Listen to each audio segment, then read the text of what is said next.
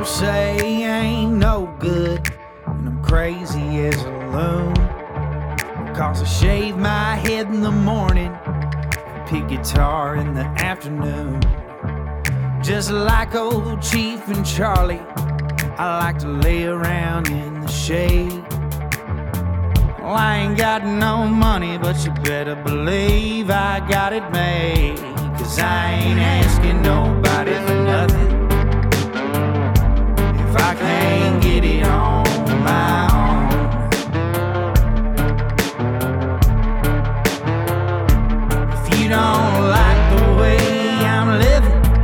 Just leave this bald headed country boy alone. Thank y'all for tuning into the Josh Terry podcast brought to you by Raising Grace Studios. want to give a big shout out to all of our sponsors, especially 3S Woodery. Go check them out on Instagram at 3S Woodery, spelled out. Facebook, 3-S Woodery and Decor. Uh, Etsy, whatever the hell that is, at 3S Woodery. Uh, also, Par Hopper Golf Apparel, Two Pilots Distillery, Nobles Networking, and uh, my guy Project K9 Hero and Gridiron Coffee. I'm going to mess some of these up because I haven't uh, read them all in a while. Um, and our management distribution company, Red Circle. Look up my dudes over at Creative Vets in Nashville. Not a sponsor on the show, but I love what they do. Put your phones on silent, you fucking assholes. Uh, it's okay. And uh, who else? Oh, Jesse Wayne Taylor for the intro to the show. Thank you. Uh, today is a it's kind of a somber show, but uh, I got someone with me. I got several people with me. I'm gonna introduce somebody first. Miss Lauren, who uh, she's helped out with every charity event that we've done, uh, Toys for Tots, several other things that we've done. She's just a great individual. She kind of put this together tonight, and uh, I got a couple extra folks in here. Uh, so Lauren, you say hey first, and I'll introduce the assholes. Hello, everyone. I'm Lauren. You can definitely say more than that. what a pleasure it is to be here. Um, thanks, Josh, for taking time out of your busy schedule to accommodate me. You know, whatever. Okay, you know, it's, it's cool. We're just gonna cry for the next hour, so you might as well get the laughs in while you can. No, it's cool. No, it's fine. I'll just Oh I'll run with this. No, thank you so much for finally letting me do this. Um, as we get to talking, you guys will learn and hear more and understand why I wanted to do this to get my story out. And Josh, I will always be thankful for everything you have done, start to finish. Always. Well, you've helped a lot with everything we've done, so I owe it to you. And you're just a good fucking person. So, uh, over here I got Miss Haley. I'm not gonna say her last name. She has a career, um, and I'd really hate for her to get. Yeah, I don't have one of those guys, so it doesn't matter. but she'll have uh, she'll have some input uh, on some stuff in a little bit. So Haley, thank you for being here, darling. Yeah, of course. I'm glad to be here. And then the beast from the Middle East. woo woo. Uh, only one person knows that, and it's Neil. When he hears this, he's gonna be like, "I know that fucking growl." That's that. That's that bitch Alexis. I'm Alexis. I'm Josh's neighbor. Uh, yes, he's my favorite neighbor. So Uh, you've seen him smashed. Absolutely not. I have seen her smashed several times. I Uh, knock on his door and ask for snacks, and then you know that's how That's a good neighbor. she's she's. You know, the- he's a dad, so he has snacks. I see what you did there. Yes. I see what you did. I am a snack. That's funny. No, uh, the first time I met her, we about got in a fist fight. Not surprised. Not really. It was just a verbal war, but I think she quickly realized the same as I did is like we're both extremely good at shit talking. And then after that, we became friends. We really didn't like each other for like the first, you know, hour that we met. But after that, we were like, oh, okay, I, cool. I didn't like Josh the first time I met him because he told me I talked too much. He's one to talk about talking too much. He asked me my age. He got a whole podcast, but he talk, tell me I talk too much. Uh, do y'all get paid to speak? Well, That's the only you know fucking what? Actually, That's technically. I do. Just That's so why that I'm we're clear, here. I do. That's the only trying to get argument. That's the only argument I ever need to make to a motherfucker. I'm a hairdresser, so I definitely get taught. I definitely get paid to get taught. Uh, if you want your hair did and did right, this bitch can do some hair. Thank you. I'm also gonna shout out Yeah, you another better- I was person finna that's tell you not to, in this room, but allegedly, if she was in this room, she's also a phenomenal hairdresser. Oh, what's Well, her you name? can't- if you Tell don't her say- name. What's her name? What's her name? Put the plug in. Okay. Atlas Show behind the chair. Yeah, she's right. Two, two great hairdressers. I love that. Yeah, but see, she's Sorry. actually a nice person. Mm, okay, well, if Not want you truth- so much. You're mean as hell. Uh, so uh, the reason why we're doing this today is uh, I'm gonna let you kind of give the intro in on it, and then we're just gonna go with it because uh, Well, guys, we're gonna rip the Hey, band-aid off. yeah, just rip the band-aid off. Fuck it. Um, so a year ago, on June the sixteenth, twenty twenty one, I lost my father and my very best friend in the entire world to suicide, and I just kind of want to tell my story, and maybe somebody can gain some strength out of it because it sure takes a lot. Uh, it definitely does, and you have uh, you've been a strong motherfucker the past year. Like I, I had to sit here and talk to someone the other day about like some morbid shit, and I didn't realize like when it comes to that stuff how weak I am. Like I am a, I am a baby. So, just know, you tougher than I am. It is not for the faint heart. I can promise you that. It it and sometimes I wake up in the morning and I have no idea how I'm gonna get out of my bed, and sometimes I don't. Sometimes I just lay in the bed with my dog all day. That's every day for me. The next day I get up and be productive. We kick ass the next day because the day before kicked our ass. But it's a part of life. You you learn your strength when you don't think you have any, and also I would not be here today if it was not for the friends that I have because when your back is against the wall and you are an only child and you have absolutely no one mm, I do have my mom. She is just as sporadic and spazzy as I am. So two spazzy people dealing with losing someone that both of us love very much is very hard.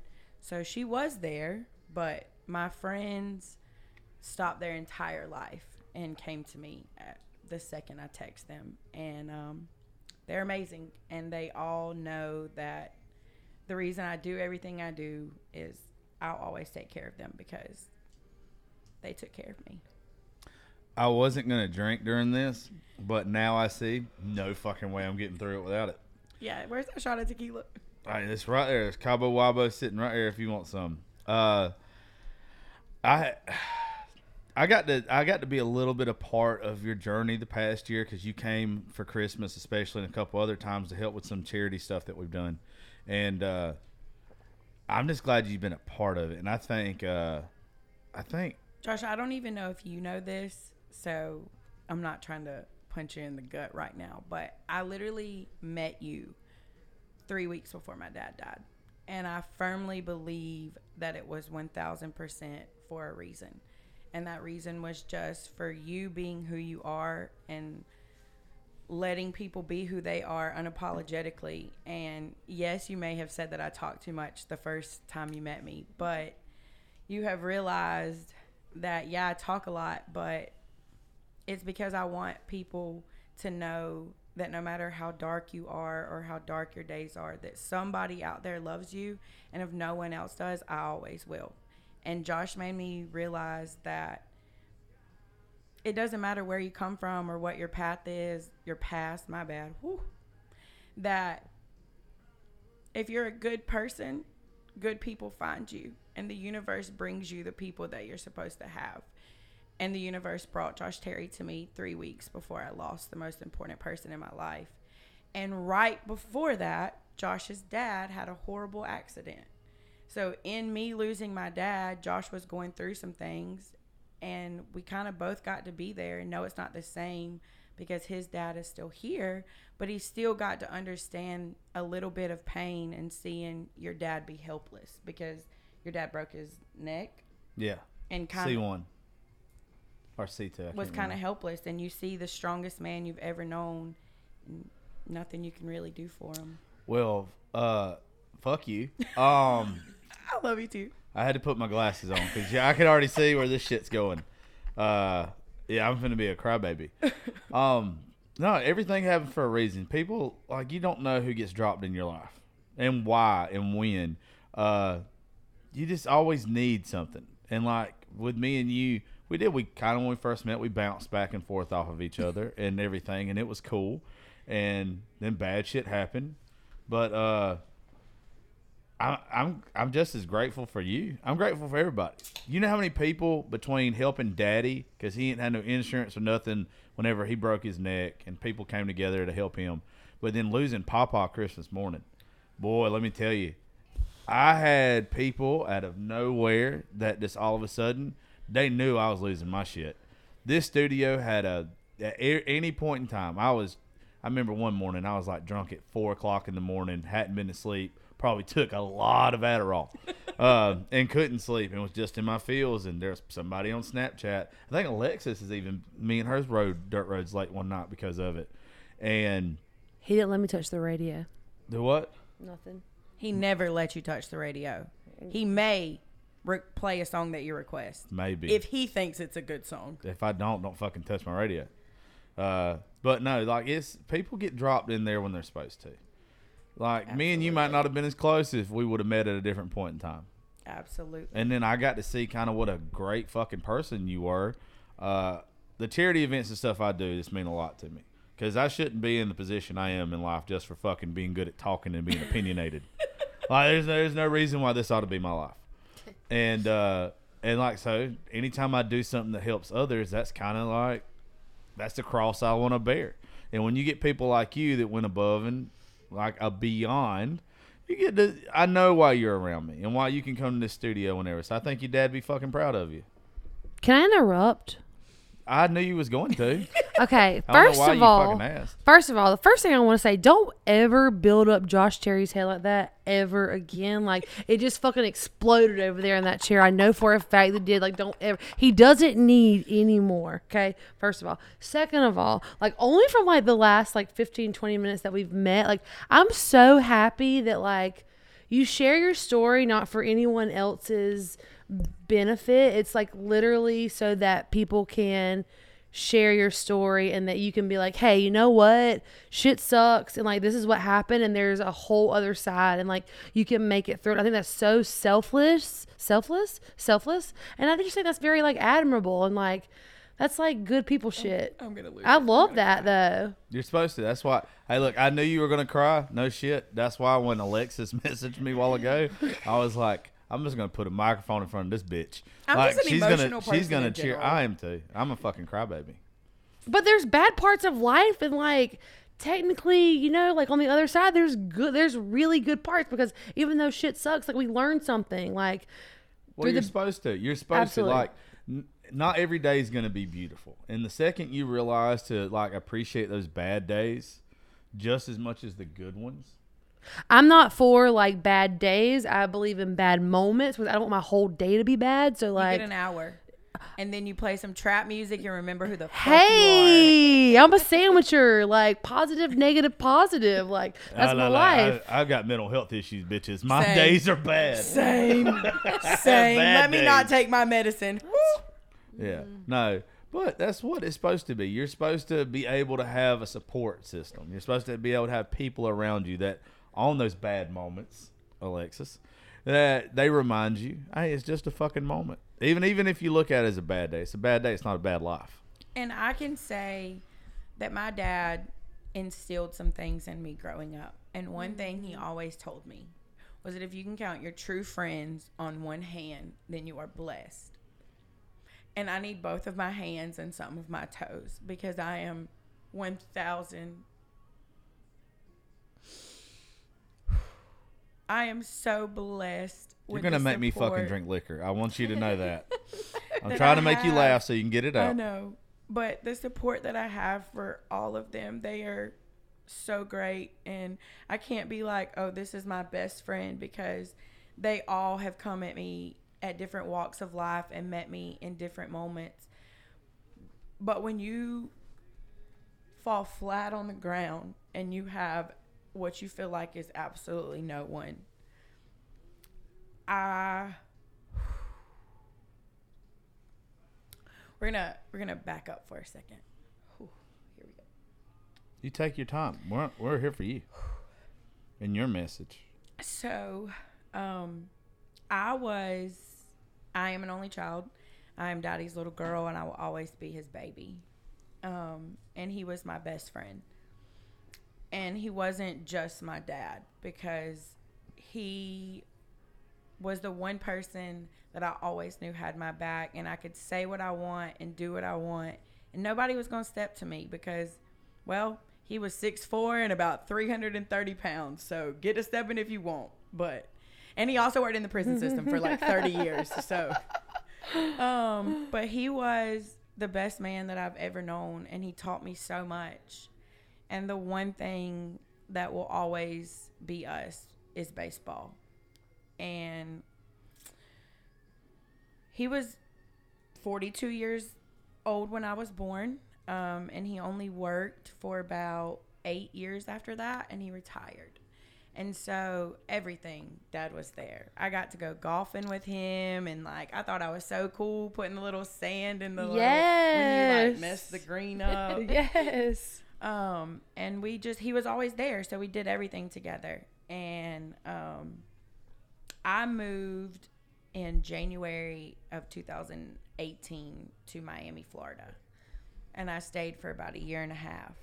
And when I left, I know that I broke his heart because I was his baby, and I was the only thing in this world that he ever truly loved, besides baseball.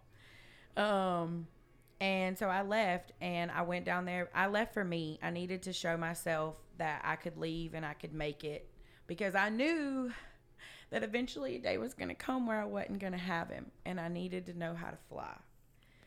Um, and May of 2019, his health just started going down. He always had health problems. Like, he had very bad circulation, had like 32 surgeries on his leg. Um, but his health started going down, and I didn't want to leave Miami. I loved my job. I worked for BMW. I met some of the greatest people in South Florida. My networking is where it is now for the opportunities and the places that I was in. But I knew that I could work wherever for the rest of my life.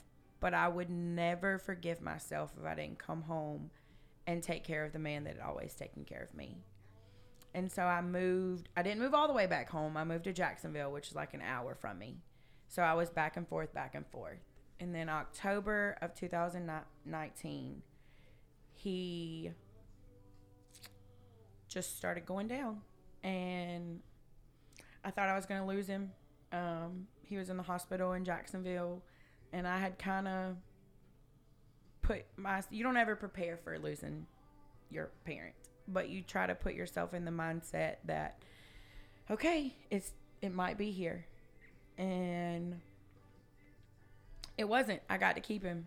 And so i moved back home officially in october of 2019 and i was there until i lost him in june of 2021 and to see the strongest man you've ever known go downhill every day slowly it is a torture. Because your whole life he's been strong. Your whole life he's done everything like he was superman. And to just see a man that was so independent and so strong and so stubborn i know i get it from you. Thank you. Um but just to see him go down and to know that there was nothing i could do but just be present and live in those moments and love him harder. Take a bunch of videos, make him annoy the shit out of him um, because he was hard. He was a tough old man. But if you ever walked in his house and he liked you, that was it. You'd you'd always want to come back. There have been times that I've came home from school and my friends have been chilling at my house with my dad. He was just a great man and he loved my girls. that one sitting over there, sometimes I think he might have loved more than me. um, and he had a relationship with them. He had a nickname for every single one of them. He, he they were his children also.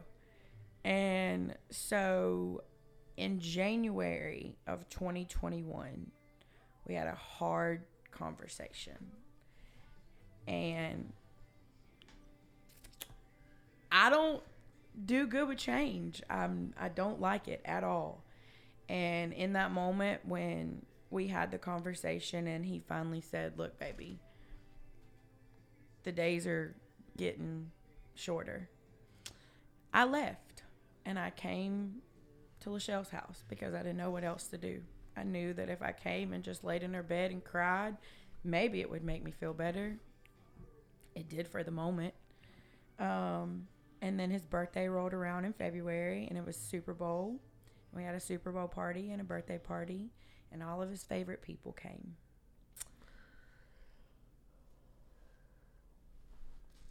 And that day, I really knew then that that was going to be the last birthday I got with him because he just couldn't walk. It was just a struggle to get from his bed to his recliner. And then Memorial Day weekend, he fell and I wasn't home. And it's one of those moments that you'll beat yourself up forever because it's like I should have went back. And then 3 weeks later he was gone. And the day of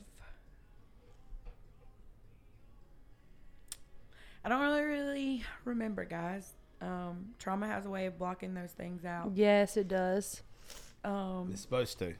it does have a way. One of the last things I remember is I was laying in his bed and we were casting our all star picks. And he was absolutely pissed off because they had moved the all star game from Atlanta to Colorado. And Fuck you, Stacey Abrams. he was gonna buy me. He Whoa. was gonna buy me tickets, She sponsors this show though, so I can say that. and they moved it. so he was pissed, but we still casted our ballots, and he was just. I guess in his way he was saying goodbye, and I didn't realize it because I guess I didn't want to realize that he was saying goodbye. But he just told me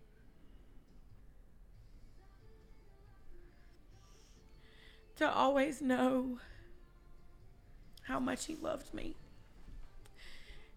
And to never ever give up. Because if i gave up then it all was for nothing. And he said you're my child and you have my strength. Mm-hmm. So i know you're gonna make it and he just kept telling me how much he loved me. And how these green eyes was gonna fuck a man up one day. Where's he at? Boys have titties. anyway, boys I'm have finna go titties. fucking play in traffic, dude. No, no, no, no, wait, wait, wait, wait. I, I, I Good wasn't. No, but I wasn't sure where to interrupt. But I wanted to say, like, the the greatest part ever is like the story about your dad is like he was just like. Bitch, you're strong. I ain't worried about you. He was like, "You're strong. I, you know what? I've instilled all these things in you. I'm not worried about you." Like, Yeah, the- I get, I get that. I like that too. Oh, that's like good stuff. Though. He just raised me that you never rely on anyone to take care of you. And mainly he was saying in a man's aspect because one day that man may come home and he might decide that he don't love you anymore. And then what are you going to do? Because you put everything into him. You you let him provide. And my dad was just, I mean, he took care of me. Like, guys, when I say I didn't know how to pay a fucking bill until July, June of last oh year, Oh, I didn't know how to pay a fucking bill besides my cell phone. You asked the creditors that called me. I still don't. like, I didn't know, I did not know how to pay bills because I never had to do it because before the show started, I told you that he grew up dirt poor. Yeah. And so when I tell you that that man worked his ass off to give me a life that he never had and he never apologized for it. And I think that's another thing the reason I love him so much is because people always try to make him feel bad for, "Oh, Lauren's 25 years old and still lives in your house and you still pay all this." And he was like, "Okay, and she's my daughter." Like, yeah. I would let Gracie do it in a heartbeat. I'd let her live with me as long as she wanted to. you know and also in the same spec aspect like i'm i'm taking care of him so people don't see the nitty gritty that goes into it. Like if you weren't in my close circle the last six months of pops's life you don't fully understand what i was going through. Every day was a battle because i have to get up and put on this smile knowing that the man i love the most is just deteriorating. Oh yeah, that's what I, that's what my I skipped this part, but I was thinking about this. I was thinking like when you're like when you moved away, like how he felt and stuff. But like I guarantee you, like while you were gone, like in my mind, I just had like this whole entire like basically trip, I guess, about like the things that he probably said about you. And he was probably like, "My daughter's a bad bitch. Like she moved to fucking Miami. My daughter's like needed living her to." best life. Like she has more balls than anybody that I know. Like I just she's living that in- good life. Like I just picked up. Why the fuck Miami though? Why not Miami though? Okay, that's what I you was should be technically saying. in Fort Lauderdale, but it's easier to just say Miami. yeah, that's good. Um, but I had a friend reach out to me and was like, "Hey, I think you need to change the scenery. I think you should come down and see the place." And I went down there and I went to the dealership and I met everyone and I was like, "All right," filled out an application, got hired, took a drug test. Okay, you you can start tomorrow. Like, you can start in two weeks. I'm like, whoa, whoa, whoa! I, I passed the shit. drug test. What? I passed the drug test. Hold on, who pee y'all tested? It wasn't mine. It was not mine. But imagine how This pr- show I is get sponsored so by much drugs. like gosh. I bet he was so proud though. Like even though behind he was sad you left, he was probably like you ventured out on your own. You did your own thing. Like you're a strong, independent woman. Like boss bitch shit. Well, all of, all of us know, like I like I have it in my head all the time when like Gracie, when she backs off of doing something, mm-hmm. like you you get sad, but at the same time you're like, I want my child to be independent. Like I want them to be able to do all this shit, to not have me to be there to hold their hand, because unfortunately. One day you're not, and you want to be able to see your child do that. So the fact that he got to see you that's kind of like in hit in my mind. If I was, if this was like the shoe on the other foot here, I would know that I could just go through what I was going through and be at peace at what I was going through because you're going to be okay when I'm gone. yes. And the whole time I was there, this is just the man that he is. I never bought groceries. I never he paid for my groceries because that was just he till the day he died, never ever even when I was making like money or had money, I never paid for my food because he said you are my child and I brought you into this world and it's my job to feed you. No, Gracie. All better- the daddies Gracie better step get their a fucking game up real quick, Uh, Josh disagree. Terry. Gracie better get a fucking job and soon. that goddamn grocery bill getting high. No, that's what you're supposed to do. That's what you're supposed to do. You're sp- like our baby girls are supposed to be our responsibility. Now, I but I, I But met- they're also strong, independent women who will probably kick your ass if you keep talking shit. Oh yeah. Well, you've been around Gracie. You The know good thing- and damn well she it. will. The thing with me is I don't care how big you are, how tall you are, babe. We'll go nose to nose. I'll hit a grown man. I'm not scared. I love now you that. might whoop my ass. Yeah. but you gonna know who gave you Look, Yeah. look, I'll go ahead and tell you, if I was to get in a fight tonight, I would take you two bitches over 90% of my guy friends. You should. You, should. Yeah. Because I, I what I got to promise lose. you. Somebody gonna take care of Theo. That's Theo is my dog, by the way. Right. I promise you, both of you could whip Lee Tucker's ass, and I would fucking pay to watch it. well, Lee, is he still crippled? Is he still crippled? Like his knee, his knee- Mentally? No, Bruh, Lee, I'm not talking shit about you when you hear this either. I'm asking if your knee is still injured. No, his knee ain't injured. Fuck him. His knee was no. Fuck him. That bitch. He wanted to sit here and tell this whole long ass story about he hurt his knee. That bitch had gout. Uh, that, that- that bitch had the gout. That's all. He didn't hurt his knee. It wasn't like he tripped over something. If I gave him the opportunity to explain that he had gout, I probably wouldn't hit him. But if I didn't I know, would- I would hit him. But So- I'm not just gonna like walk up and just like Oh, want to fight some dude. same, but same, if you same. pop Alexis off would. and Same. say some disrespectful shit, nah, we can go toe to toe. I ain't scared because you don't disrespect me. My daddy didn't disrespect Agreed. me. Agreed. My daddy didn't hit me. Ain't no man gonna hit me. And if you do kill me, because I'm gonna beat the fuck out of you when I come back. Like, That's why I would put both you bitches in my corner. right there. The, my guy friends would be like, I don't know. Should I hit this mm-hmm. bitch? And y'all like, fuck that motherfucker. You don't hit me, I'm gonna hit your ass first. I'm I'm putting his ass down. yeah, absolutely not. I wouldn't fuck with either one of y'all. Uh, But I I'm like scared. the biggest sap ever. Like I love love, so I'm a lover. Oh yeah, but also way. don't cross me. I love love. I'm a fucking crybaby. Oh, yeah, and. I am like try to be like sweet and romantic and all this kind of shit. But you fuck with me, it's on. I will roll.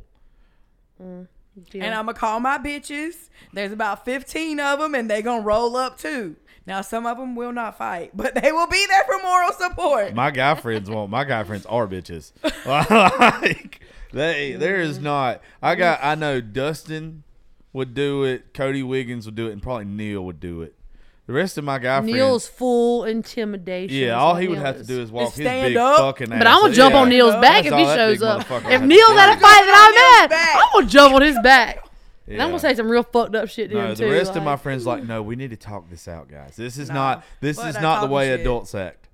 Fuck I that don't- shit. I al- I we always ain't in high school no more. we talk. grown. So if you got disrespectful, we'll take this disrespectful ass whipping. Like You can ask. Fuck you yeah. can- You can ask Ellie. The last time we got into our physical alternative, this is what I said. Hey, man, this is my face. Look, hey, ma'am, I guarantee this is not what you want. You need to find an alternate route. And go play it with somebody safe. Go play with somebody fist safe. It's not me. Bitch, you could say that to me, and I would find an alternate route. Good I'm idea, smart you. man. I'm gonna I'm gonna say like intervene for a funny moment. Um, like Kevin it. Hart has a stand Kevin up, and he's like, you know, a bitch is crazy when she go from talking like this to, I know you got me fucked up, I don't. and that's me. I don't. I'll be crying, and then I'll be like this right here. Oh, see, that's when you gotta worry about me. If you, if I'm so mad that you see tears in my eyes, get the You fuck run. out the way Yeah. Run. because something bad is fixing to No. fucking Yeah, happen. I, I cry when I get mad. Ooh, so I I smile when I get mad. I'm like, oh no, I do the smirk. I'm yeah. like, hey, bad idea. Let's don't do this, okay? And they're like, excuse me. I'm I'm, like, I'm smiling like, and no. crying, like no, not a good tears idea. Tears in my eyes, but still smiling Yeah. like you want to go. The whole time, I'm like, Oh yeah, if you see me smirking at a motherfucker and he's talking shit, I've drank enough to where I'm not gonna cry, but I'm fixing to murder Oh, no. this person. This person is fixing to get hit with a left, right, and a thousand other pieces.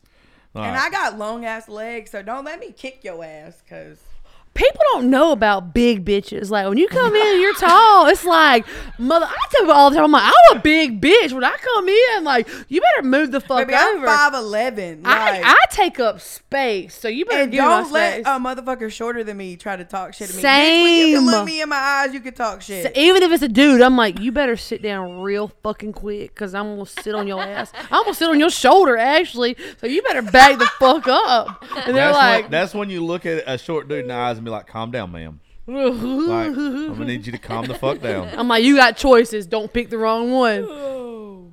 Y'all are scary. I like this. Oh. Me too. Let a bitch talk some shit to me. I'm like, look, I got two girls. If you want to run them, we'll run them right now. I, next time, say I got two big bitches that will sit on I your know, shoulder. I'm if you not talk gonna Big say shit. that. body bends. No, Big I'm- body I used to be bends. dusty. I like that. I like that. I'm telling you, I wouldn't tell them. And then when they pull up, No, I'd be like, you want them to be shocked. Yeah. Like When y'all don't get out- tell them what they got coming. when y'all get out of the fucking tour bus, I want to be like, hey, look, I brought bitches from the WNBA to whoop your ass. From South Georgia Yeah. here. I don't want them to have time to prepare Uh-uh. for this ass Nah. Like, I want y'all to dunk on them bitches.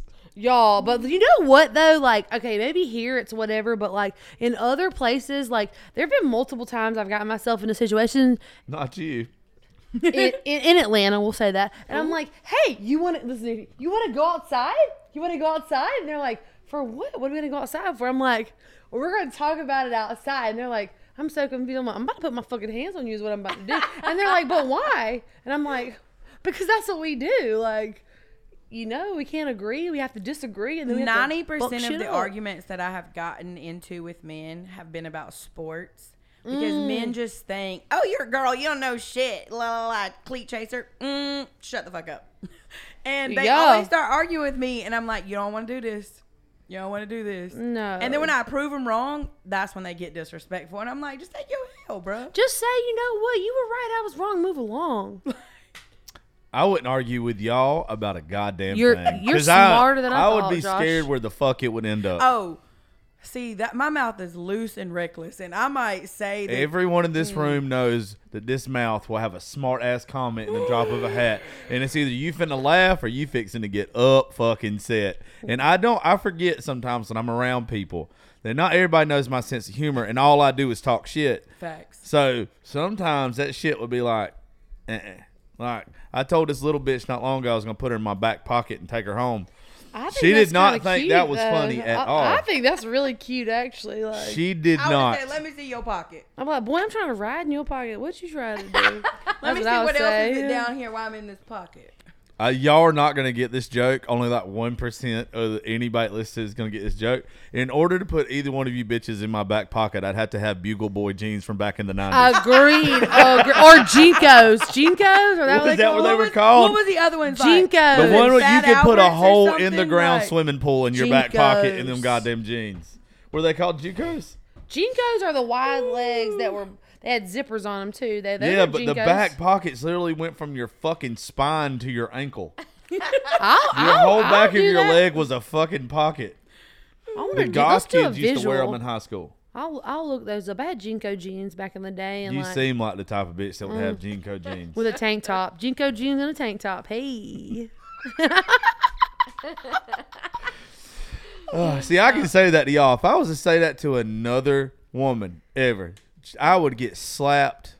I would get the shit knocked out of me because not, not not a lot of people know how to take me. no, but my philosophy is like if I know you and I know what your Yeah. uh, intentions are, you'll never offend me. Like people who I know, and I'm like, your intentions aren't to offend, offend me. You Yeah. you're being funny. You're not gonna never. You will You never. See, that's what. The, offend that's me, why I ever. like you so fucking Ever. much. So But it's when your intentions aren't from like a good place that that's when nah we don't Yeah, so if we run into some fuck boys, they're like, "Oh, we trying to be funny." I'm like, "Oh, we about to be real We about to funny. be real We about to be real funny over here." But like, if you're my friend and you're like, "Yeah," I'm like, "All right, yeah, that's funny." like Oh, my I'm not gonna say they're my friends anymore, but I used to have some friends. you should be picky about your friends. And um, they when I tell y'all I've been called every name under the sun, like I've been called every name under the sun. Somebody So, called me Lurch one time. baby. I love that. I got called Shrek, I love Fiona, It. Love it. linebacker, Big Bird, school bus. y'all want to see Shrek? Go look at me without a fucking beard. I thought I, thought literally Gracie could- said you were a could leprechaun. Have fucking doubled as Shrek. It's very disheartening. I see. If you look at me, if you look at my ass without a beard, it's like, oh, that's the motherfucker that was the stunt double in part three. He's the one that fell down the stairs and fought with Farquaad. Oh, yeah, like I, I was a ugly motherfucker. Yeah, and I think that's another reason. Like, I guess my dad just like yes. words are just words. absolutely. yeah, sometimes they fucking hurt. but I mean, it's how you take it and like was perspective. I, Yeah. le- I learned not long ago, not long ago, there was something I was reading. And if you don't allow someone to hurt your feelings, they can't hurt your feelings. So you can sit here and you can say whatever the fuck you want to about me. I, and I- Yes. if I know that whatever you're saying is bullshit or coming from an insecure place with you, if I don't allow your bullshit to affect me, it's not going to hurt my feelings. Yeah. You're just projecting something that trauma, bullshit, whatever. Because anytime anybody has ever like we've gotten disagreement or an argument, and it's mainly dudes, sometimes it's girls, but the first thing they want to come for is like be like, "Oh, you're fat," and I'm like, mm, "I'm not insecure about myself. I love me." You're 5'11. You're not fat. My first response every time is that ain't what your daddy said last night. Every time I'm always like, that ain't what your daddy said last night, and I or your love- mama, whichever. I whichever. love for one that like low key done slid in my DMs and try to talk some shit. Get your little Yes. dick having ass out. yes. You only mad because you ain't have enough dick to clap. Yeah. So sit the fuck down. See, this was going to be sad. now we're talking about ass clapping. I, love I didn't it. see- Pops I- would be love so proud. I did. I, love didn't see it going on that road, but I am fucking here for it. Pops would be so proud. My favorite is the other day. I, this he went cra- this went with him, and I was like, you know what? You have some serious like L D E, and he was like, excuse me. I was like, you got that real little, Little dick, dick energy. energy. And he was like, excuse me, and I was like, yeah, that's your problem. You little, you got a little. You dick. trying to come for me about what No. you think I'm insecure Nope. about, but I'm not. And the only thing I was ever insecure about was my lips. And baby, we on round number seven of injections. So what you gonna say now? What was wrong with your lips? They. They Everybody wants big. Everybody. they all Why do you want big lips? No. I don't no, understand no, no, the no, big no, no, lips. no, no. When I say my top lip was un, it, it wasn't there. Like what, it what was they not it? there. DSL? Dick sucking lips. Baby, but I had no lips, but I never had no complaints. Check the facts. Check the screenshots. hey, you know what else? Don't come for me. I My, my for you, forehead don't move. I might look surprised, but my forehead does not move ever because I be getting. every Freeze it. In the words of Ricky, let me. Papa needs to freeze the forehead. Exactly. Uh, y'all are all fucking idiots. Can't really do it. I've it. not had Botox yet. Me either. It ain't Botox. It was a filler, so it's not the same. What- I got all kind of fill up, and these lips just got them done yesterday. Lips and my forehead. I'm like, I grew up with the biggest fucking lips of any white boy you've ever seen. we can't see it under your beard. Josh. I know you can't now. They're fucking massive. It's it's I, I can eat a fucking apple through a barbed wire fence without touching the fence. You I know got- the greatest got compliment. I ever heard. Sorry, pops, you're gonna hear this up there. I like it. Whatever. Sorry, mom. This dude told me one time. He said, "I swear to God, you can suck a golf ball through a water hose." Oh my and I Said, Thank you very much. Thank you very much. Wait, I've heard. I actually heard that for the first time today, and then somebody else said something about sucking peanut butter through a straw, and I was oh. like, "Oh, whoa!" It would take some goddamn talent to suck some peanut butter through a suckage to get peanut butter. Through a straw. I've through a never straw. heard that one. but That I've, sounds like a TikTok challenge that I probably Oh, I want to. I want to play. I want to play. I want to play. I want to play. I will go get some peanut butter and straw right now like we need to to see both of you blow your fucking necks out trying to suck peanut butter through a straw. I don't know. I mean. There's no way you can suck peanut butter through a Actually, straw. I can't do that today because I just got my lips done and I can't. Yeah, you're do, not allowed to do um, straws that at kind all. Of Yeah, yeah, activity agreed, For two agreed. weeks, I'll respect Do holla that. they literally two tell you when you get your lips I pulled, hey, respect look. Oh, yeah, ma'am, hey, you can't suck dick for a yeah, period of two weeks. no oral sex for two weeks, no kissing for two days. Yeah, because you got to let it heal and like find its place. You don't want it up here because you was. That that that's like similar to what my wax lady tells me. She's I'm like, not a I vanilla waxed type you, girl. bitch. I don't like, vanilla suck dick. Like what? No. So, oh my god, We got on a This was whole not nother supposed level. to be what we Let's were go talking back. about. Jesus, I just want to tell you, I, I came here for the right intentions. this was to promote mental health and Now we're Oh, talking Oh, about other- DSL. so, Okay, okay, okay, okay. We're gonna we'll, Rewind. We'll go back. forward. We'll go back. Um. So God, I just about made a horrible joke. yeah, I want to hear it. Josh, go. I want to hear. It. I like your horrible jokes. They're good. No, no, no, because it's because they're not here to. All right, so I'll tell you all this. Fuck it. They've been on the show. I'm pretty sure they've said the joke on the show. So we've got a friend that's in country music, and her dad passed away um, not long ago. It's been a it's been like a year or two, and uh, so anyway, she always talks about it, but she like does it now to where she makes jokes that make everybody else awkward about it. I like that. Yeah, that's just like her defense mechanism or whatever. Mine too. And I was just thinking, if I was her when y'all was just talking about that, this is what she would have said. She was like, "Hey, well, enough with the dick sucking jokes. Talk about the dead dads now." oh, shit. Like, I'm, that- oh, I'm fine. That's I'm what fine. she would have said, though. Like, she, but she does it because she wants like everybody not to be awkward around her. Yeah, her. I, I like that. Yeah, but but we're awkward around her.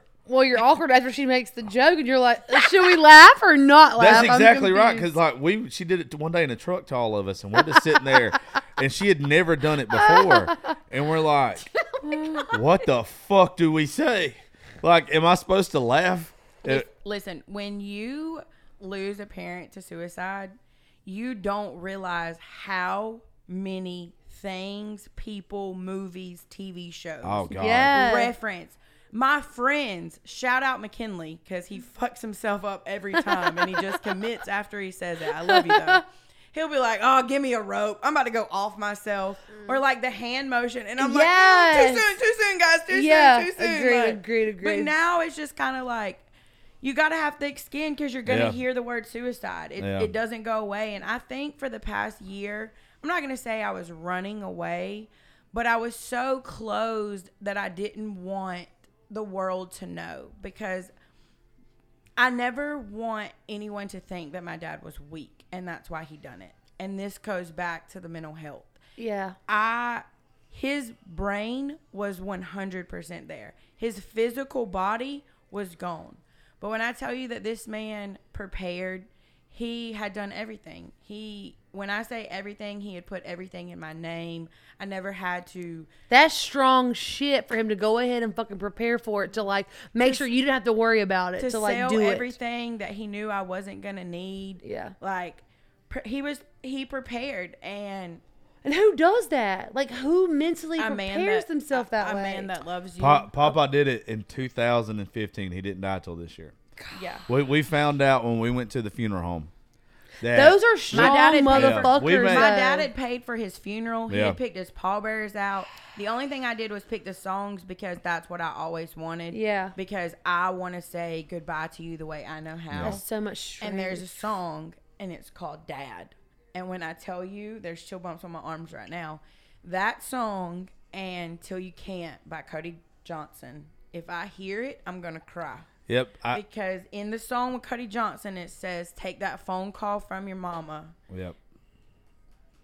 Yeah, I can't. I can't. Wait, There- but it's been like a year, right? It has been a year. But I pro- but I in my own experience give it a little bit longer and like that song I feel like will make you be like fucking well, rock I and played roll. I "Give hope. Heaven Some Hell" Ooh, at his it's the funeral. best. and it made me sad. And in March of this year, I went and saw Hardy in concert, and I heard oh gosh, his he's the best. behind the song. Yeah. Yep.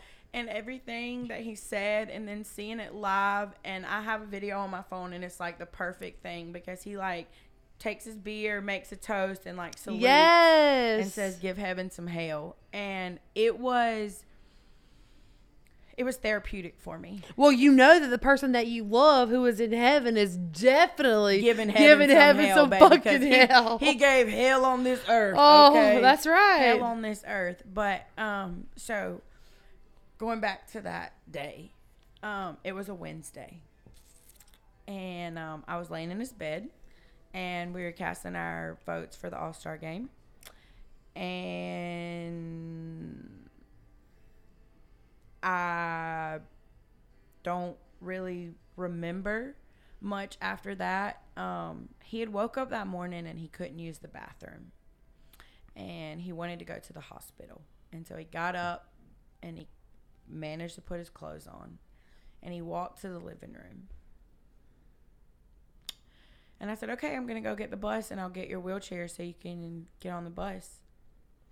And he said, "No, baby girl, I'm not going." And I said, What are you talking about? And he looked at me and he said, I love you. And I went to my room and I screamed very loudly. And then I got in my car and I left and I didn't know what was going to happen. I had an idea.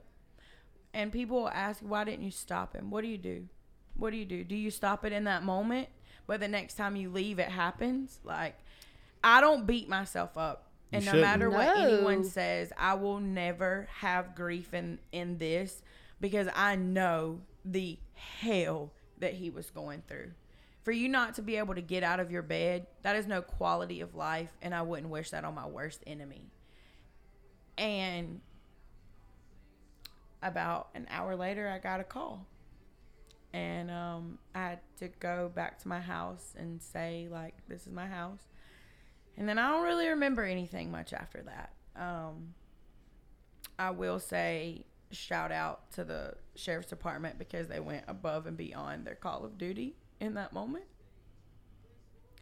Because they went in my house and they found bleach and they scrubbed and they scrubbed and they scrubbed my front porch to where you would never even known that anything had happened. And they spent hours searching for the bullet because they didn't want me to find it. They didn't want me to just walk outside one day and see it. And um, the next thing I remember in that moment, in that day, was it was eleven o'clock at night, and all of my best friends were at my house, and they were telling me that I was gonna eat these Zaxby's chicken tenders, that I didn't have a choice. And I said, No, I'm not hungry. And they're like, Okay, you hold her mouth and Yeah. we're about to put this chicken in. Like you don't have a choice, Lauren, you have to eat. And I'm not hungry. Like That's good you know, friends. You know, good I'm people. not I'm not hungry and they made me eat. Like they made me eat those three chicken tenders. Um and we just laughed and kind of reminisced and talked about the different because every single one of my friends would tell you a different story about pops because he meant something different to all of them but they all had a relationship with him um, he loved watching their kids grow up on facebook you could promise you could bet that if you posted your kid, if you posted a picture, he was gonna comment and say you looking good today, or just say something. um, He loved my friends because they were his children. They spent hours. My his house was a safe house. You could come there, you could be yourself. There was no judgment. He was not gonna care if you brought a dude over and done what you done. He was not gonna judge you. Like you were safe there, and you always knew that you were loved, and you were never gonna be hungry because he was gonna make you eat. Like But he also knew how much those people meant to you and how much you loved them, and that's why he carried them where he carried them. And my dad, now granted, he was an old man. He was 72 when he died. that ain't old. He was raised in the heart of like, he was raised very old school. And um, I have a gay best friend, and he Woo! is the life of the party, but he is my heart and soul. And when I called him that day, he stayed up all night, got on a plane at five o'clock the next morning, and flew to me and did not leave for 11 days. But when I tell you that my dad and Ricky had a relationship, and anybody would be like, "What? Hold on, this gay man was in Wayne." I'm not gonna say my last name, but you might figure Yeah. it out. But you, was this gay man was in Wayne's house? What? But they had an inside joke Yeah, because you loved him. and he knew how much Ricky meant to me. And while everyone, people have lives, people have jobs, people have families. So while my friends were there and they loved me, they have to return back to their life. You know, like you don't, you can't just stop your world just because my world flipped upside down. And um, so the days to follow were tough. And then it was his funeral. And it was on a Saturday. And then the next day was Father's Day. And it was dark. It was very, very dark there. And the day that he died, um, the Braves were eight and a half games back out of first place. And um, my favorite story about the Braves. I do like that it- actually. It's it's I see the goosies from here. yeah. Um, they were eight and a half games back, and um, I love Dansby Swanson. He is beautiful, but he's also a great athlete. I The watched him play in college. Um, and that day, Dansby got a triple and a three-run home run. And, I love that you know um, that. I Why the fuck did that almost make me cry? we oh, it's about God to, damn, that about- literally almost got me. I was No, like, this bitch knew the box that's score. It's, it's about to it's about to hit you. Yeah, I don't want to. we we like to we like to gamble, you know, have fun. and um roulette is my game. Roulette is my game. And so my number was 16. That was my dad's baseball number. He died on the 16th. Um the two numbers that are right beside 16 on the roulette wheel are 4 and 33. And if you're a true gambler, a true spinner will tell you Oh. that you ga- you put money on both of those because the ball can bounce. It can bounce. Yeah. So he died on the 16th at 440. There's a four. 16 and Dansby Swanson hits a triple and a three run Three, home three. run. That's 33. Hey. Yeah, fuck Yeah. you. Um, God. And then so the Braves go on this tangent and they start winning. And then it's like, whoa. And the last day of June, June 30th, my mom got us tickets and we went to the Braves game. And when I say like best seats I've probably ever had, uh, Austin Riley almost fell in my lap. Thank you for almost giving me a heart attack with your big old booty. um, but I met Brian Jordan that night I've got to meet Brian. and I know that that was I know that that was my dad. That was my childhood. That was my childhood with Brian Jordan, Andruw Jones, Chipper Jones, Chipper Ryan Jones. Klesko, like, uh, Tom Glavine. That was my Oh. childhood, and so meeting him and like the way I got to meet him, where he was at, it was it was pops. Like I know it was pops. Oh, yeah. And then the. Braves just kind of start winning, and then they just kind of keep winning, and everyone's like, "Whoa, what's going on here?" And then so the playoffs start, and I went on a cruise the last week of September, going into the first week of October. So I missed the last regular season games, and I get back, and I'm like, "Oh my gosh, y'all! It's about to be playoff baseball. Like, what is about to happen?" So we go to Milwaukee. We lose, we win, we come back. I go to both. yeah, I was right. Before you know, you know what Brian Jordan's number was? What? It's thirty-three. I knew. I knew that's what. I knew that's what it was. Oh, I love it. I knew. I, knew. love I knew that's what it was. Um, and so playoffs roll around, and I go to the last two um, NLDS games against the Brewers, and we win. And I'm like, oh crap, okay. And then we're waiting on to see if it's going to be the Dodgers or the Giants. And if it was the Giants, we were going to have to go to San Francisco first. But if it was the Dodgers, the Dodgers were going to have to come here. So Dodgers win. I'm like, oh shit. Okay, tickets. Got to get tickets. So Serious. I go to the first two.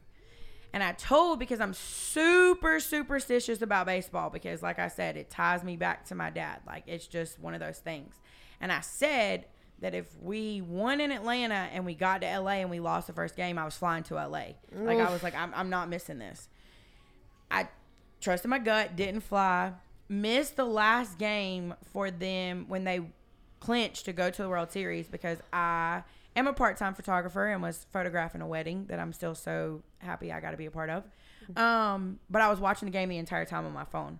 And we come back, we, the game gets over, we win, and we know, like, we know we're going. I booked my flight, I booked my hotel, don't even have tickets yet, but just book it Yeah. and I'd never traveled anywhere by myself. But I just didn't have a friend that could just stop their life and just go, Go, to the World yeah. Series. It's not a cheap experience. Call me guys. next time. Call me next time. Um, and so I just find a flight, got delayed on the runway because the Braves were taking off to go to Houston.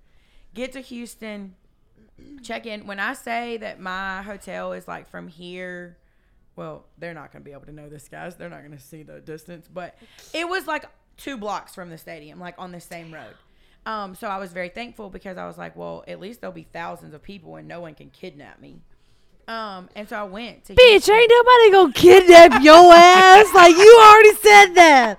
Like who's gonna kidnap your ass? Um, so we're I'm in Houston and it's about to be game one, and I, my emotions kind of set in because I'm like, pops, you brought us this far. Now we're gonna Oh, I love we got this, and so we win the first game, and I was at the game, and I was like, oh my god, like oh my god, my crazy. Then we lose the second game. All right, we got to come back to Atlanta, come back, go to game three, win game three, win game four.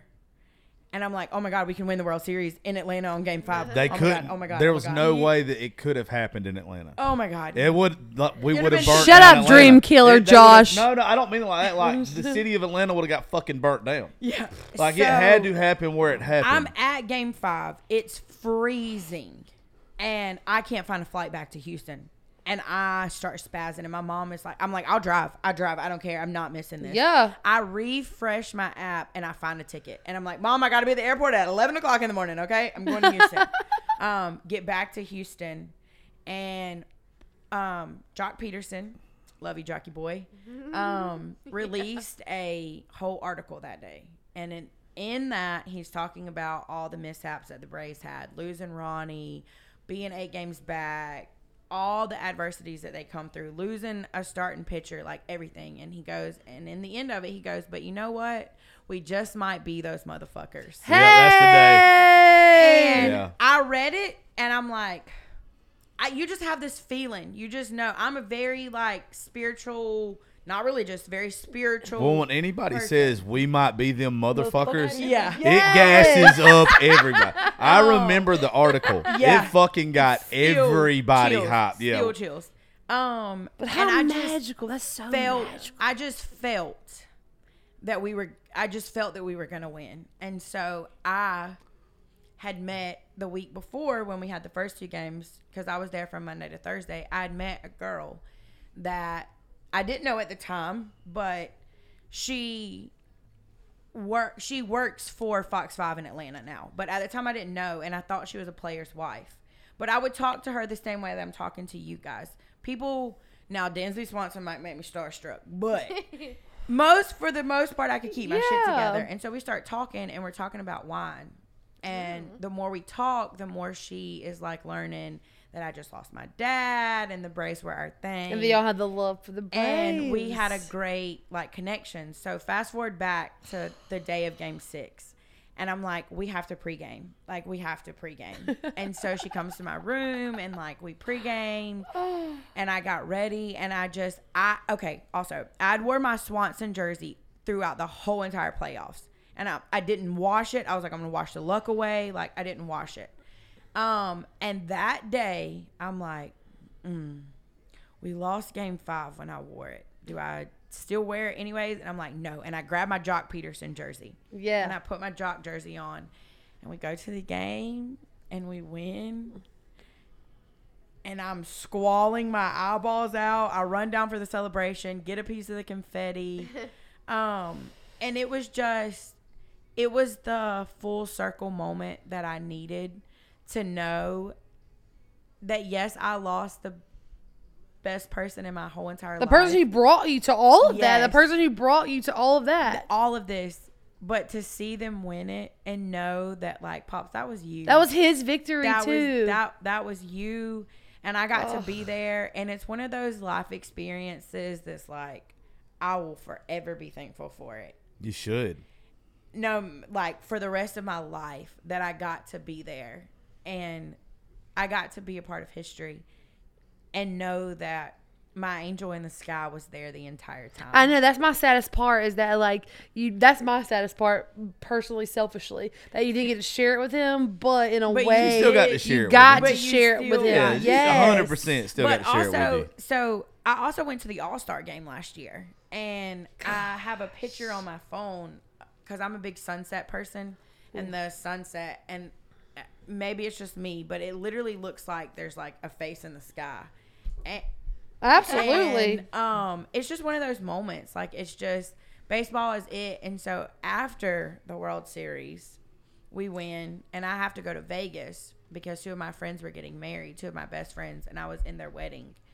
And it's their bachelorette and bachelor party. And so I'm on this high. I go to Vegas and then I come home and reality sets in. You mm-hmm. don't have baseball. You don't have the one thing that you can just turn the TV on and feel your dad. So all these emotions and all these feelings come rushing. And you don't know what you're going to do. And when I say that my days got dark, they got really, really dark. And I didn't know if I was going to come out of it because the one thing that could bring me out of it was gone for that year.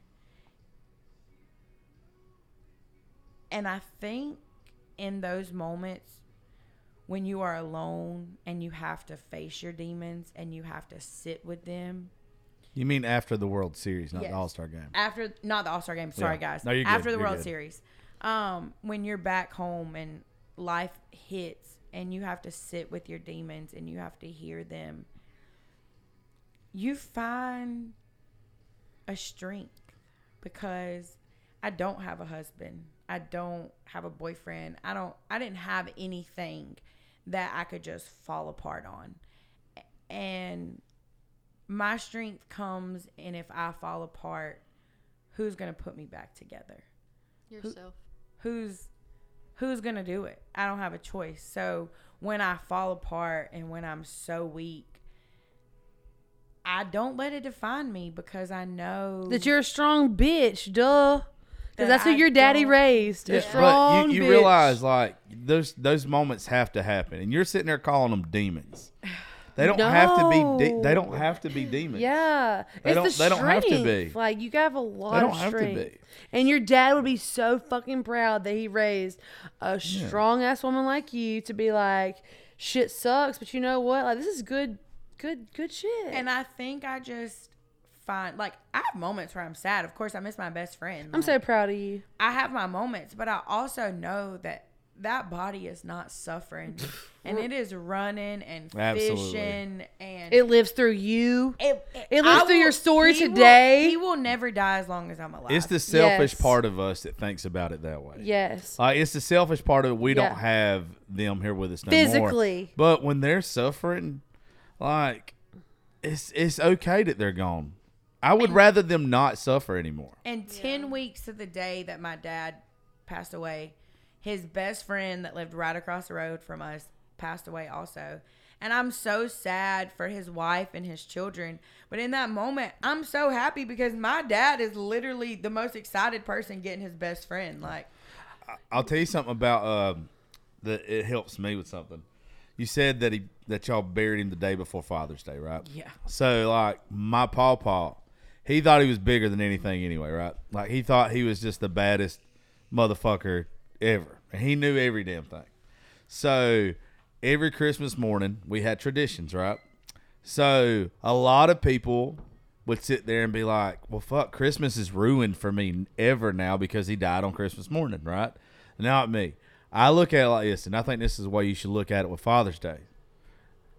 They're bigger than the holiday, for one, but now everybody gets to celebrate for them as well. Like that's the way I look at. It. Like he would rather he was an arrogant asshole just like me. And I know that now he knows that there's not a chance in hell. And even though we would never forget about him, when you die close to a holiday, mm. it's a reminder even more that this person was bigger than the holiday. That's the way I've had to look at. it. Like I've had like my mom, she's she gets upset about shit. And she's even like, Christmas, this is never just gonna be the same again. I'm like, no. Uh let's think about what's happened on Christmas. Yeah. We got Jesus and we got Buddy Pittman. now everybody's got to celebrate both of them. They might not know they're celebrating Papa, but they are. Same with Father's Day, dude. Like, And it, I, I will always celebrate him because he was great. Like for everything he taught me, and I I guess my, Thanksgiving was hard because I just came down from the high of the World Series in Vegas, and so Thanksgiving was hard because he loved Thanksgiving. Christmas really wasn't a big like when I got older and learned, you know, Christmas, like it was just kind of like, okay, I'm gonna just give you money and you buy what you want because I don't want to buy the wrong thing. Um, and so Christmas wasn't as hard. Hold on a second. Hey, bring me a, a Budweiser in the aluminum can. It's my show. I can do that. I'll tell you a story. Alexis is walking around the studio getting beers. Um, but I um, Oh, so you. we're gonna we're, Thank you. we're gonna rewind back to the week of Thanksgiving. Um, no, we're not. We're gonna fast forward. Um, so it's it's December, and like I said, my dad died on the 16th. So the 16th of every month is kind of like, eh, but we still, you know, we still try to like have a good day. And so it was December 16th, and one of my friends posted a Snapchat of this guy. And I slid up on it and I was like, Is that so and so? And he was like, You know him? And I was like, Yeah. Didn't think anything else of it. Keep in mind, guys, this was December 16th, okay? Six month anniversary of my dad. And the next day, this said person slides into my DMs and was like, "Oh, he told me you recognized me," and um, so we start we start talking, and um, I can say this through everything. I know that Pop sent him to me when he was supposed to send him to me because I was dark and I was at the bottom and I was drowning and I needed someone to save me. And Pop sent me him and although didn't work out fresh off of a breakup, not a breakup because there wasn't a label. That's but, okay. Um, we are still great friends. I don't have anything bad to say about him, and I never will because he brought me from a very dark place. And I think he showed me that it was okay to be happy after having something so traumatic happen. Abso-fucking- to you. That's important, though. That's so important. And I have always, I don't give a fuck about guys' opinions or about their feelings. Woo, Oh, we're, we're kind of pieces of shit most of the time. Ruthless as hell when it comes to Yes, I like it. But this man was patient and he never tried to make me feel like I was crazy or when I had a bad day or when I was just crying and didn't couldn't explain it. He never tried to put me in a box and make me feel that I shouldn't have those feelings. And I know that it was I know that it was Pops. I know that Pops sent me him when he was supposed to. You don't have to tell us his name, but let's just give it a round of applause. We'll call him Rufus. Thank you, Rufus. Thank you, Rufus, for being there and giving her those feelings. I like that Um, recognition. And I say that he he taught me that it was okay to be happy after you have something so traumatic happen to you because I didn't think that I deserved to be happy again. because a month after my dad died, I celebrated my 30th birthday. And I was with my favorite people and I was so happy. But in the same moment, I was so sad and I was so heartbroken because I thought that it was wrong to celebrate. And They don't want you to be sad. There's too many people that want to sit there and mourn. Like the you can never. You always have to put yourself from their perspective. They don't want you sitting there being fucking sad. And I know that that's why he sent me the man that he did because he was like, You walking around the bottom of the barrel, just moping. I don't have anybody. Nobody loves me. And poof, here he is. But you know, a lot of motherfuckers love you. The, your dad, the people that showed up for you, like you know that they love you, and maybe that's what you needed to to tell you that. But there's a lot of people who I love you. I already know that. someone to just Validate that. let me unapologetically be me. Mm. Um, That's always super fucking important. From this point forward, I will probably I don't know your dad's name.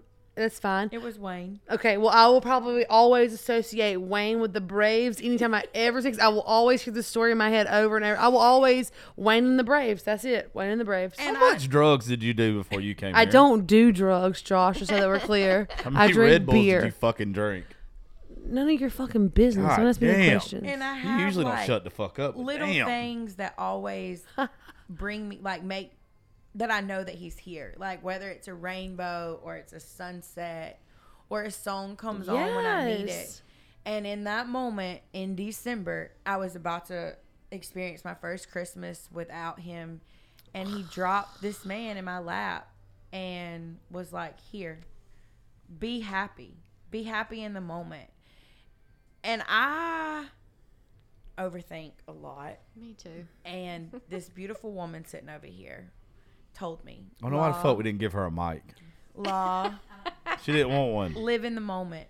No matter if it doesn't work out, no matter if you fall on your face, allow yourself to be vulnerable Mm. and Yeah. feel this happiness because you deserve it. And I did. And like when I say fresh, I mean like Father's Day, things ended. But we real fresh over here. But I and he knows this. He knows this for the rest of his life. I will always be thankful for him because he changed the course of my life. You got to remember, like, is more is it's not morbid, but it kind of sucks to say you can't stop living just because somebody else did.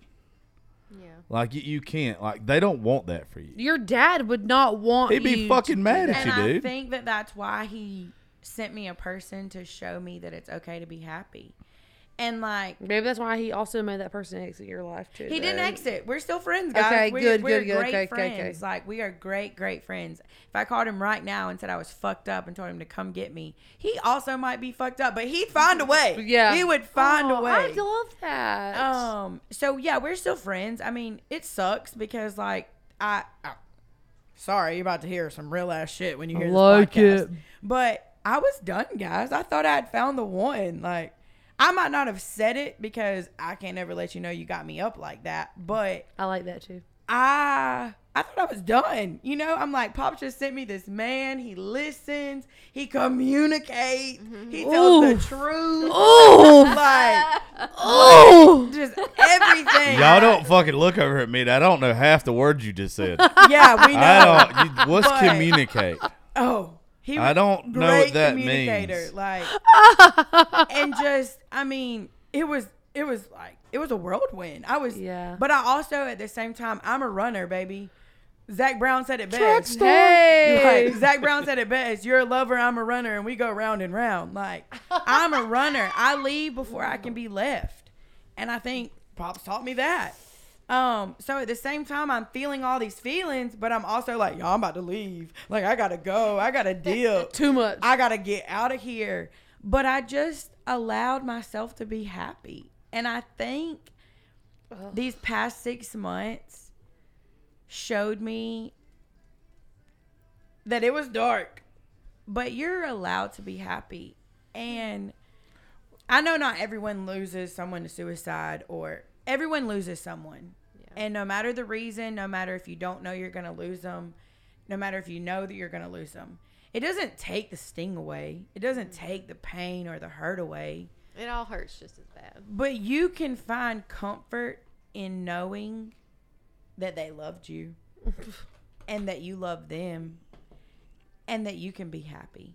Because if you don't find your happiness, what was their life for?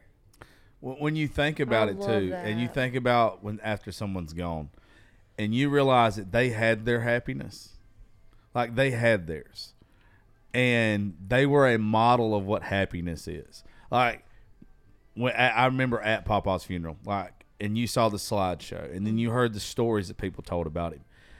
I was, even though I have got fucked up several nights and drank a lot of liquor and cried a lot of tears, uh, especially at the national championship game. Like Georgia winning for the first, uh, it just I, I broke down like a baby in here. But when you realize that they had their own version of happiness, and the sad thing is they're not around to see it, but now you get to make your own happiness, and you don't actually have to think about your happiness getting in the way of anything with them. It's it, they taught us a lot of lessons that you don't realize till it's over and done with. Yeah, but on like real shit though, like um not I don't want to say day to day, but like every event that comes up in your life, every every time you like something it, it's not even really has it doesn't even really have to be that big. It has to be like moments where you're like, "Fuck, I was Oh. supposed I want to share this with my with my dad." But you know he gets to see it. exactly. Yeah, and that's that You know shit is that shit everything hurts. that comes your way yeah. is because he sent it. yeah. Well, not yeah. I like You- that. you- I like you- that. Uh, I don't. I don't want you to look at it that way. I want you to like you earned it, but he taught you the lessons how to get Okay, there. okay. Okay. Yeah, that would be like. Oh, say- he made you. Absolutely. that's- if you if you looked at it like what how you just said it, then that means that eventually you're going to be like, well, I don't fucking deserve this. This was a gift from him. That's not the way he would want you looking at it. In my mind, it, in my mind, it would be like. You worked your fucking ass off. I gave you the tools you needed to accomplish That's this. You fucking accomplished this. Now I'm going to sit back and I'm going to admire you accomplishing let this. you reap those. Yeah, like it. Yeah, not anything in your life that you do from this point on. Yeah, he's a part of it, but it's not given to you because of him. He helped you earn it, I like that but you fucking earned it. I like But that. as someone Yeah. personally who's lost someone close, it's like it hurts whenever you want to share it with them, but just know that like I'm in the inside, it's like honestly they're so there. proud they're there. I that I see, made it through as well as I, I, I think with even that perspective, what she's saying, you want to share it with them. I think in a weird fucking way, the way my brain works, I always want to see like the uh, like the the optimistic side of it. Look at you. You would have had to tell them about it before. Now they're literally right there beside you while you're doing it. You don't have to tell them anymore. Like, Yeah. like I would have Braves had. winning the World Yeah. Series. Oh, he's You're got the right fucking seat. He's got the fucking seat next to the you. Got the best view. Yeah, you like, best view. It doesn't matter what it is. I used to would have had to call him and say, "Hey, look, this is what I did." You know, from an outside perspective. Now, right here next to you. But this is the one thing that will always get me. You make me fucking cry anymore. I, I, I, I feel If like I have this a is- if this is the one thing that gets go, you, but No, go I wanna literally wanna I hear it. walk out the hear fucking I room. The one I got thing something next. that Okay. gets Alright, me. and no, I Friday night I worked an event because I told you I'm a part time photographer, and when I'm in like that mode, I I'm I'm not a very professional person, guys. I'm just not. I, I say what I want and probably spit and burp and fart. People probably like you even more for that, Yeah. honestly. Um, but when I'm in that moment, and it was a quinceanera, so I was like even A more what? focused. Quinceañera is a 15. Is that when a. Mexican girl turns 16? 15. 15. 15. 15 is king. Um, so A I lot was, of my listeners are racist. I was just letting them know. I I was working. I was working that event, and um, this this is it, guys. This is Well, I don't want to hear that. I'm trying to make them laugh because I know you fucking finna make them cry. it is that anytime you see a father daughter dance or a father daughter moment at a wedding, I love weddings, but you see that and you know that you're never gonna get that, For sure. and that that's what fucks me up. Yep. That's what I beats knew me you was up. fixing to fucking do it. and punches me in the throat because no matter how great he was and no matter how great of people I have, when that day comes, I don't get that. I don't get to experience that moment. I'll walk you down the aisle, baby. You might. You would be a good fit for that, Josh. Actually. Um, That's so probably about the only time I'm gonna get to walk down the aisle anyway. a father daughter dance. Mm-hmm. I was taken, and mine and my dad's song was "My Little Girl" by Tim McGraw. oh fuck you. Oh yeah. And um, I love that one. so the father daughter start Oh. like coming out, and you hear the you hear the music, and I'm like, okay, all right, I got this, and I'm sobbing, but I'm still clicking. You know, like this is your moment with your dad. Yeah. your. Yeah, I'm still clicking. I make it through the first verse and the chorus, Mm. and that second verse comes, and I just stand up. I listen to that song And and I- make me cry. and I just take my camera and I sit it down. And I'm like, somebody else got to do it because I need some air. Okay, I gotta walk outside. I gotta catch myself. I've got I've got all y'all. I've got one that's by Cody John not Cody Johnson, it's Cody Jinks. oh, and it's called Little Ladybug. You want to fucking get it ripped out? Oh, I'll play it for you after this because I'd be sending her shit, or she'd be asking me to anyway, and I forget to Oh, send her some of these sad songs that we write, or the people that write them around me.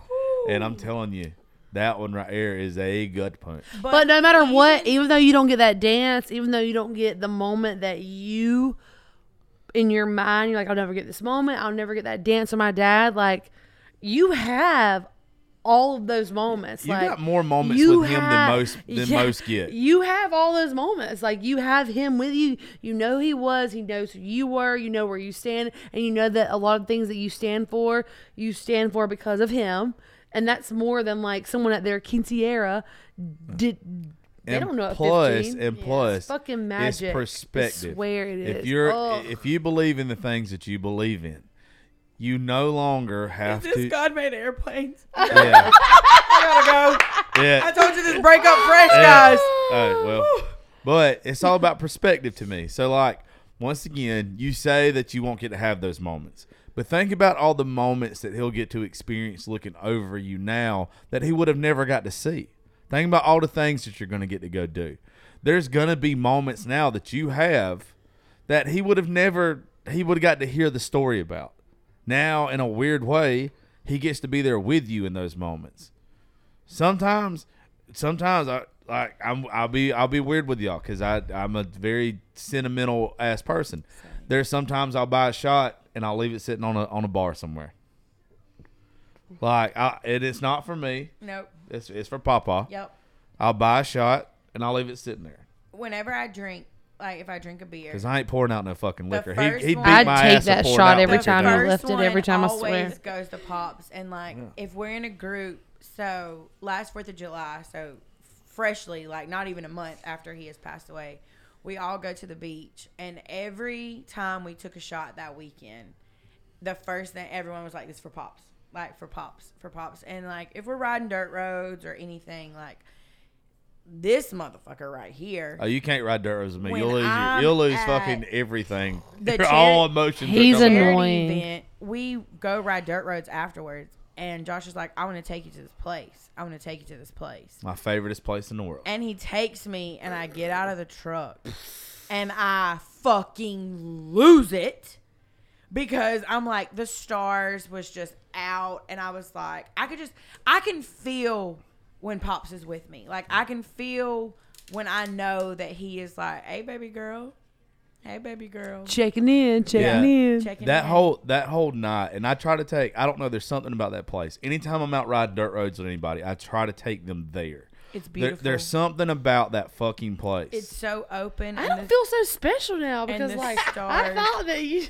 It's my Josh just put favorite his- fucking place. Josh just put his arm around me and was like, Damn it, yeah, Josh! he was like, he goes, she was hurting, and I love her. he was like, you don't. He was like, we don't have to talk. He was like, just take it in, just feel it, just place. feel everything. And I'm like, And I'm pretty sure everybody else around us was like, "Woo!" yeah. And me Well, and Josh are over here like sobbing. Yeah, that's, hey, that's what you got to do. You got to let Yeah. that shit out. I listen. I no matter what, no matter how dark my days get, guys, I want y'all to always know that I love life.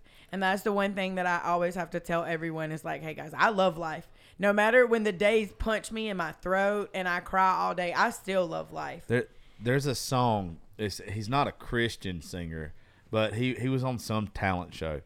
Uh, me and a girl that's been on the show a couple times went to Atlanta a couple weeks ago. Um, shout out to Brooklyn and her husband. And uh, she was kind of going through some shit. And there's a song by Red Marlow, and it's called uh, "When the Sun Shines Too." Uh, if any of y'all struggling right now, I recommend you listening to it. Uh, but it's literally talking about appreciating the bad days. Like you're not only supposed to pray when it's dark, you're supposed to pray when the sun shines too. And let me tell you, you you have to when you get to the point of life to where you can really and not enjoy the dark days. Nobody fucking enjoys the dark days. The dark days are You can hard. embrace them. You Yeah, embrace but them. when you realize that there is a reason why that day is dark, and you might not know why it's dark right now, but tomorrow you're going to completely fucking understand, or in a day or two, week or two, a month, you're going to understand why you had to go through that dark day. There's been a lot of shit that's happened in my life that I look back on, and it's like, why the fuck did that happen to me? Now I'm grateful that it happened for me because it turned me into the person that I am now, where I have a whole different perspective on so much shit.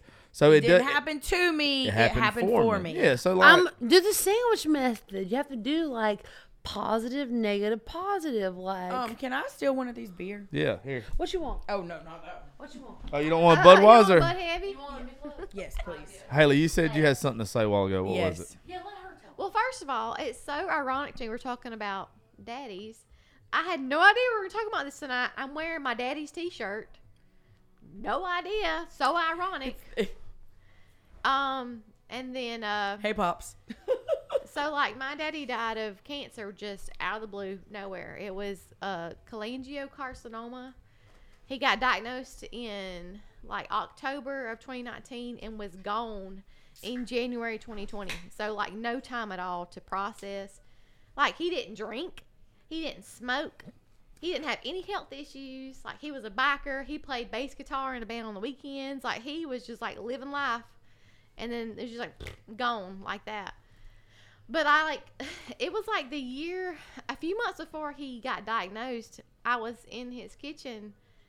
We were making breakfast and he was like just randomly asked me, What are y'all gonna do with the house if something happens to me? And I said, Daddy, I don't know. I don't want to think about that. Yeah. Why are we talking And, about this? um, You know, like I don't want to think about that kind of stuff. And then here I am. I lived in Atlanta for like six years. So I was living in Atlanta while he was sick. And I just moved back to Eastman oh, a couple of years ago. A couple of years ago, yeah. Bought his house, Oh. renovated it, and that's where I live. I'm like, God damn it, Daddy. Like, we just had this conversation before you got sick, and now here I am living in your house. This is what I'm doing. This is what I'm doing. I would Chills. like think like I know, Chills. right? Because we had that conversation the year he got sick, and I never thought in a million years I would be back in Eastman, living in his house, with it renovated. Like, I, I didn't want to go back to Eastman, but Yeah. something told me to come back, and I didn't think, and this is how I know that my dad was just loved me and thought and planned things. I don't think he thought that I would ever been able to live in our house had he done it in our house. So somehow, by the strength of grace of God, he made it to the front porch. yeah, And I've I redone his bedroom because he had the master and like I needed it. Yeah. So I like ripped the carpet up, painted the walls, got new everything in there. And now when I'm laying in there, I thought I was gonna be sad in there. yeah. But now I'm laying in there and that's when we honestly talk the most. Like just I and this is another thing that I've learned in this past year. If I'm gonna cry, I'm gonna cry and I'm not gonna hold it in. And I don't care where I'm at or who I'm with. Don't fucking hug me if you see me crying. though. Bitch, I'm a hugger. You're getting hugged. Let me cry. You don't have a choice around me. Um, but I just cry when I need to cry, and I talk to him like. People might think I'm Yeah. weird. I'll be walking around and be like, "Pops, what you doing?" I do that too. Like my room now was his room. So like my like the my master bedroom was his master bedroom, but it's not weird. Like it's it's not. It's, it's not. Yeah. it's not yeah, weird. like I I Um, just feel like It's not cause, weird. 'cause my daddy was my best. I was a daddy's girl. Like he was my best. I lost my mom when I was fifteen, and then I I moved to live with my dad full time when I was like sixteen, and we just like had this bond like uh, like over music.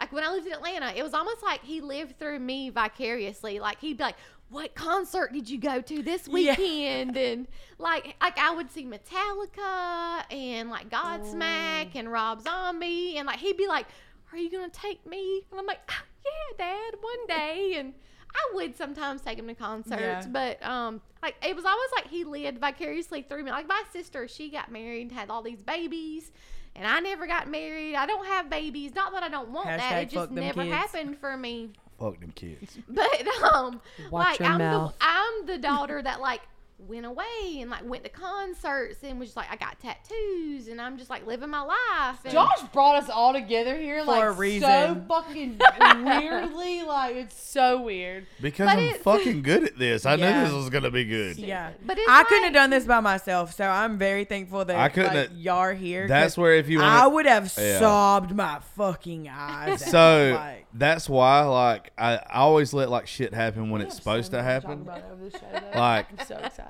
I was worried about doing the episode with just me and you, so I was kind of letting shit play out to where it being the universe, the good Lord's time, and whatever the hell you believe yeah. in. I And actually and that- and always that- text Josh made- and can I this come all to made it Nadia's house? And tonight he was like, "Come to the studio." And I was like, "All right, y'all, it's fine."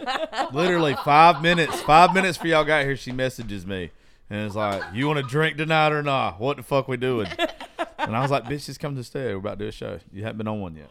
Uh, you, but you talk about like talking to them. So I went to Texas in February, and I remember that. and I have a, a Buddy Burger sign from Papa's original store that's in here. I literally took it with me in the front seat of Texas. Like that 13 hour drive is the first time like I had been alone and like I talked to him the whole time. I don't think it's weird. I think it's I think it's therapeutic. Yeah, no, for sure. Yeah, I think it's therapeutic. I um, this is the not the last thing I'm going to say about this, but talking about talking to him and feeling him. Um, it was New Year's. What day did we leave going to the mountains? Did we leave New Year's Eve? Okay, so it was um New Year's Eve day, and um, the night before said friend boy had spent the night or whatever friend boy. I like and that. um, like so boy. the next morning I'm up and um, I'm like cooking, you know, cooking in the kitchen, and um, we I'm a stoner, so we were smoking or whatever. Huge stoner. I support that. Um, yeah. um, but anyway, so I'm like, we're smoking or whatever, and he had been coming to my house, and like he would always like, I have this little like rolling like bedside like tray that's in my living room, and he would always take like everything out of his pockets and just put it on this table, and I never paid attention to it. And that day, I'm cooking in the kitchen, and I like walk back over there to like take him blunt or whatever. And um, I look, I happen the the like the table catches my eye, and I'm like, I look, and I'm like, is this a case knife? And I like pick it up, and he literally said, "Never leave home without it." And that's exactly what my dad said. Like he never went anywhere without his case knife. And my dad's nickname is Suitcase. Oh. So he had a case knife. I love that. And I'm like, whoa, Pops, get the fuck out of here. What are you doing? And so I'm like cooking, and I love music. Like, music is my love language. And Yeah, the song sure. On My Way to You by Cody Johnson is on. Mm. And I'm like cooking, I'm scrambling these eggs, making these biscuits, like cooking these sausage, and the song's playing, and I'm like singing, not really like thinking, you know, I'm like smoking, just chilling. Like it's New Year's Eve, I'm about to leave and go to the mountains. Like this fine ass man in my house, like I was just living my best life. And the song's playing, I'm like listening. At the very end of it, it's Yep. like I guess he always knew I was on my way to you. And I have these two Yes. I have these two like for all holidays. I have like different things that sit on my TV. So at the time, I had not taken my Thanksgiving down, guys. Don't judge me. No judgment. So there was two turkeys that were sitting on the ends of my TV. And right when Cody Johnson said, "I guess he always knew," I was on my Ah, way I to you. love that this fucking turkey just whooshes off my TV and like flies to the wall and slams down. And I was like, "Pops, if you don't get the fuck out of here, what are you doing? Get the fuck!" I like I freeze in my tracks and homeboy, I promised him I would never say his name. Um, he looked at me and he's like, "What's wrong?" And I'm like, Nothing. Nothing. Like sobbingly crying, making these eggs. Like I beat these eggs to fucking death. Okay. Because I'm like, pops, like it's one of those moments where you just know that they're there. Dude, and you- creepy shit like that happens in my house all the time. I'm I'm like, Daddy, okay, stop it. Pops, now." you know I'm a Like- chicken shit. Like I'm a thug, but I'm a chicken shit thug. Like Fuck you. Like, Chicken yeah, shit I'd like, thug. okay. Normally, I will be afraid of like poltergeists, but Dad, But calm your down. dad- your like, dad- calm yeah, down, I Dad. knew it was pops though, but in that moment, I was just like freezing time. Like pops, what are you trying to tell me? Okay, and like He said, "Gobble gobble, motherfucker." I was gobbling all right. Nasty motherfucker. Like stuff way happens. to turn, way to turn that into something else. You know what? My happens brain will always go sexual. Always. alright. Stuff Most happens in my like it. house all the time. Like like my closet light will flicker randomly, which is Pops, my don't dad's do no closet. shit like that to me Like, now. I'll burn house down. It'll flicker. I'll come sage both of y'all's houses Um, if you want me to. I'm just Oh baby, I got sage. Do you know those like Lumi? Fucking white bitches. Do you know those Lumi, those Lumi Spa like face things? Yes. So for like two or three times, it cut on by itself. no, gotta it, go. it has Gotta not go. done it again. that was gotta a go. battery issue. I was like, Dad, I was gonna return it, and it quit doing it. It's not done it again since. I, was, like, okay, Dad, because my dad, okay, he was a big electronics man, like Mm-hmm. computer man. Like, I'm like, fucking stop it, Dad. Like, like it was freaking me out. Like, yeah. like no. quit. But there's been so many times when he was in my house and something would like happen like that, and I'll be like, "Pops, what what you doing? Like, Yes. are you like, really telling me that he's the one? Like, what? Well, fuck you. But Well, anyway, see, I, just be by, Yeah. I would just be by myself. Daddy's just fucking with me. I'm like, all right, Oh now no, stop. Now. nah, Wayne, no, I'm too scared. Don't be fucking with me by myself because see, I'm gonna leave. I me and love- Theo gonna get in the car and we going somewhere. I love horror movies and scary Oh, stuff. hell no. But But I'm you like, know- okay, Hell no. now quit. But so Quit, many people who have lost people, like literally, like wait and look for signs all the time. Like they, they they're just kind of like, okay, like give me my sign, and y'all are getting all these Oh, fucking he gives signs, me and y'all the are like, signs. what? Right. But no, I do. But I. But I'm not scared. Like No, I'm like, good. like I feel like it is him. and I'm not scared. But I'm like, okay, that you done messed with the nil- the Lumi Spa enough. Now quit. Damn it! I know you're here. Stop knocking my turkey off. Quit. Oh, I, making pro- it I promise off. y'all, uh, Gracie Terry, if you ever hear this, I am haunting the fuck out of you. Like I, I am going to make it so uncomfortable. Y'all, in the most non weird way at all. But the first time I had sex after he died, I was like, oh my God, is he watching me? Pops, please go away. Please go fishing in this moment. Like, I'm like, oh my God, oh my That'll God. oh my God, oh really oh my kill God. an orgasm right bro, there, I was saying. tripping. I was like, oh my God, oh my God. And then in my house for the first time in the ro- in, in the room, I was like, he's gonna strike me dead. He is gonna take me out. Oh my God. I want to appreciate. I want to tell you how much I hate you right now, because I've never thought of that before. With all the shit Yeah, that like I consider. My, I'm never my gonna be able to get hard again. Thank you. Yeah. So now, so I now, now know my, that my entire family that has Oh, passed on. I feel like there's a no. fucking cheering section, and they're all Yes. like booing me Pops now. is like, girl, you better suck you don't understand. that dick. my my fa- my family's assholes. I can hear them just be like, "That's not how you're supposed to do that, boy." Like I can hear it now. Like you're really disappointing this one. I, I you just really fucked it up for me. Thank Yeah, you. so, I've like, never my- thought of that shit before. my bedroom is my dad's former bedroom. So I'm like, Yes. "Mm, sorry, Dad. Sorry, Like- Dad. I'm so sorry you're about to see me do these ungodly things to this man, but you know, you told me glad- you told me to always take care of a man, so I was taking care of I'm of. him. glad Oh, that I already have figured out the name of this episode. Because if I didn't before the last two minutes, it would have fucking just it would have been obvious Oh, anyway. Gosh. This whole episode is called emotional damage. y'all have I like it. y'all have fucked me up. I like it a uh, lot. Oh. Anyway, You know, we smoke a uh, we smoke a lot of weed around here to like get through our shit. uh, you know? should have told me that before we started because I'm trying to do like this sober kick until the fourth. Oh, And Sober kick with that.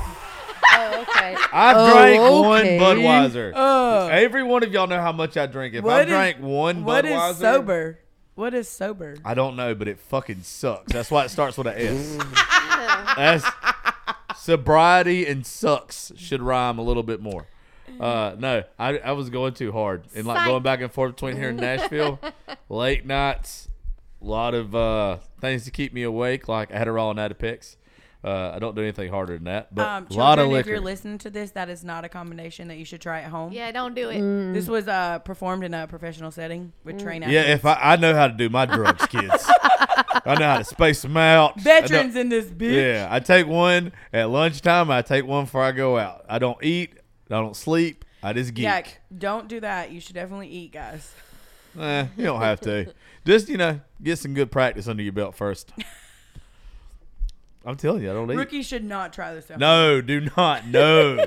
if you are rookies in the drinking all night game, Don't you do do it. not fucking try to keep up with me. Mm-hmm. It's always funny to me when you see a woman that tries though, like tries her best. Yeah. Watch your mouth. Like try no, I'm talking Tries about the to ones what? that try to take like shots and shit with me.